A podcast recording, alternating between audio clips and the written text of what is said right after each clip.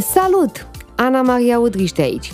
Sunt avocat specializat pe industrii creative și digital, fondatoarea avocato.ro, brand în top 3 resurse de informații din segmentul juridic din România și totodată gazda ta pentru următoarele minute pe care le vom petrece împreună pe legale.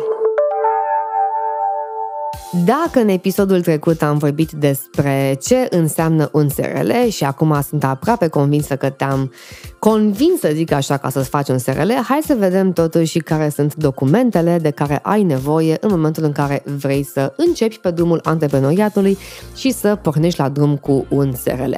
În primul rând îți trebuie numele firmei. O să vorbim într-un episod uh, special despre diferența între numele firmei, brand, logo, identitate și toate cele. Ar trebui să știi că nu ești neapărat ținut să ai un nume de scenă care să fie identic cu numele firmei. Ați vedea, spre exemplu, marile branduri care au cu totul și cu totul un alt nume în spate, însă trebuie să ai un nume de firmă. Numele ăsta de firmă este numele pe care îl vei folosi oficial în toate documentele pe care le vei semna, de la contracte de muncă, orice altfel de contracte, când te duci pe la NAF, pe la bănci, pe la una, pe la alta. Practic, în orice fel de documente pe care tu le vei semna în numele și pe sema companiei, vei folosi numele ăsta. Partea foarte bună este că îl poți rezerva online pe portal.onrc.ro, nu ai nevoie de semnătură electronică și poți face rezervarea asta timp de 3 luni de zile, după care dacă te răzgândești mai poți prelungi sau depinde de funcție de situație. Intră la noi pe blog, pe avocatul.ro, o să ai la un moment dat și linkurile în descrierea acestui episod și ți-am pregătit acolo două, trei articole ca să-ți dai seama exact cum ar trebui să alegi denumirea firmei ca să nu ai probleme cu legea și, în general, să-ți treacă fără niciun fel de durere de cap.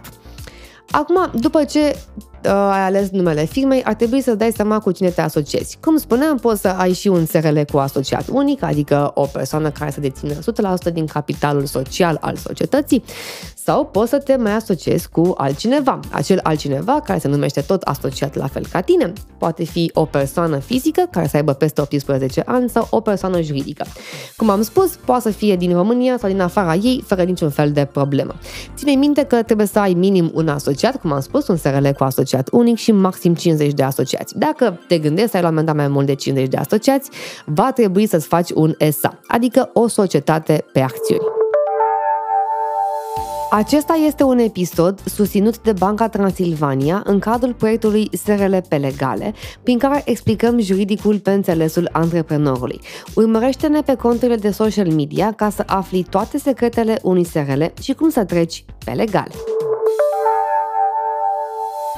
Dacă ai lămurit-o și cu uh, asociații, trebuie să te gândești cine va fi și administratorul firmei. Administratorul firmei este persoana respectivă care centrează și dă cu capul. Adică el cel care semnează documentele, care se duce pe la instituții, care se duce pe la autorități, care e mai mare daraua decât o caua, este practic persoana care reprezintă societatea în relație cu alte persoane. Prin urmare, ar trebui să știi că administratorul va trebui să fie o persoană care să fie destul de mult disponibilă să facă toată nebunia de birocrație pentru un SRL.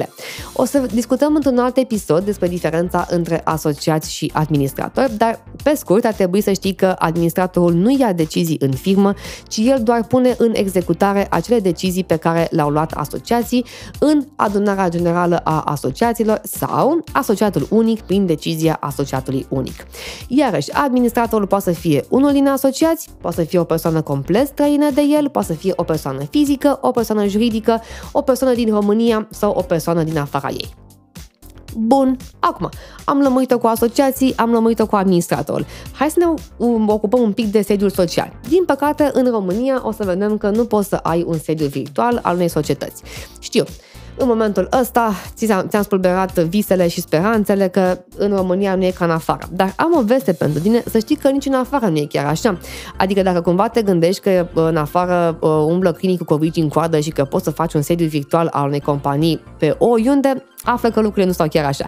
Sunt foarte puține state la nivel internațional, mă refer acum, în care chiar poți să ai un sediu virtual al unui SRL. De obicei ai nevoie de un sediu fizic. Bun, că acolo poți mai închezi o cutie poștală, o, o clădire pe undeva, un spațiu într-o clădire de birou, e cu totul altceva.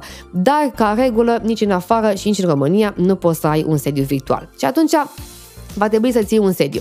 O să vorbim despre sediul social al unui SRL într-o, într-un alt episod în care vom discuta exact care sunt opțiunile tale și de, de ce e bine să te ferești. Pentru că știi cum este și aici, sunt destul de multe chichițe și e posibil să spinzi urechile. Bun, să spunem că ai rezolvat-o și cu sediu social, ajungem la punctul ăla clasic. Activitățile pe care vrei să le faci pe firmă. Dacă ai urmărit primul episod din seria noastră despre uh, SRLP legale, ai văzut că îți recomandăm să nu pui toate codurile KN. Codurile KN sunt acele mici diviziuni, mici, mici, mici, mici, mici, un fel de acarien, să spunem așa, din patru uh, cifre, care reprezintă activitățile pe care tu vrei să le faci pe firmă. Practic sunt un fel de nomenclator, pentru că îți dai seama, dacă uh, te duci și spui cuiva, eu vreau să fac asta, asta, asta și asta, trebuie să fie la un moment dat uh, o uniformizare între ele ca să toată lumea să vorbească aceeași limbă. Astea sunt practic codurile Kain.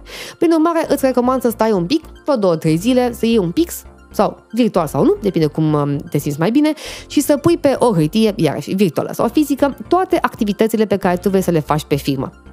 În general, din experiența noastră de la avocato.ro, unde am înființat momentan peste 5.000 de firme, pot să spun că de regulă, firmele au undeva cam 60-70 de coduri ca N dacă vorbim de companii foarte complexe. Altfel, în general, un 20-30 de coduri ca N sunt uh, suficiente ca să acopere aproape toate activitățile pe care ai vrea să le faci tu în domeniul în care tu ești specializat.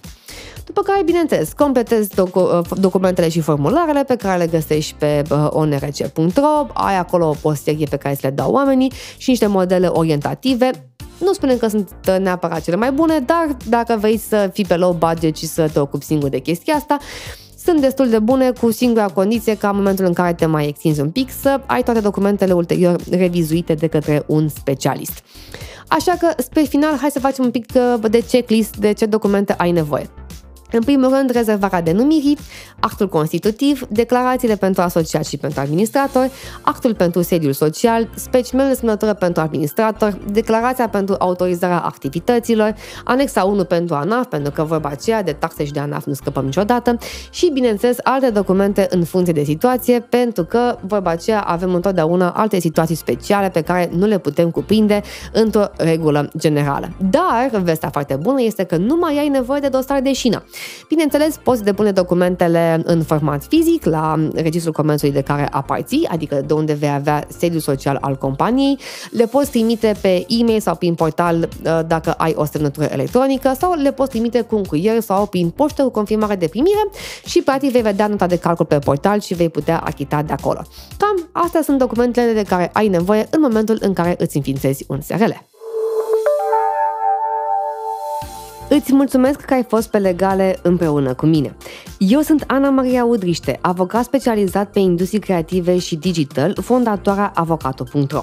Revin săptămâna viitoare în rolul de host al acestui podcast, sugestiv numit 5 minute pe legale, în care voi aborda și explica un nou subiect cu siguranță interesant pentru tine.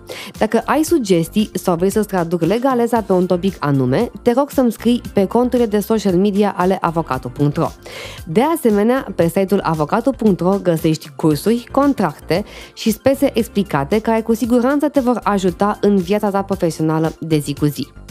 Nu uita să dai episodul ăsta mai departe, să-i dai un like, share și subscribe ca să primești notificări de fiecare dată când se publică un nou episod.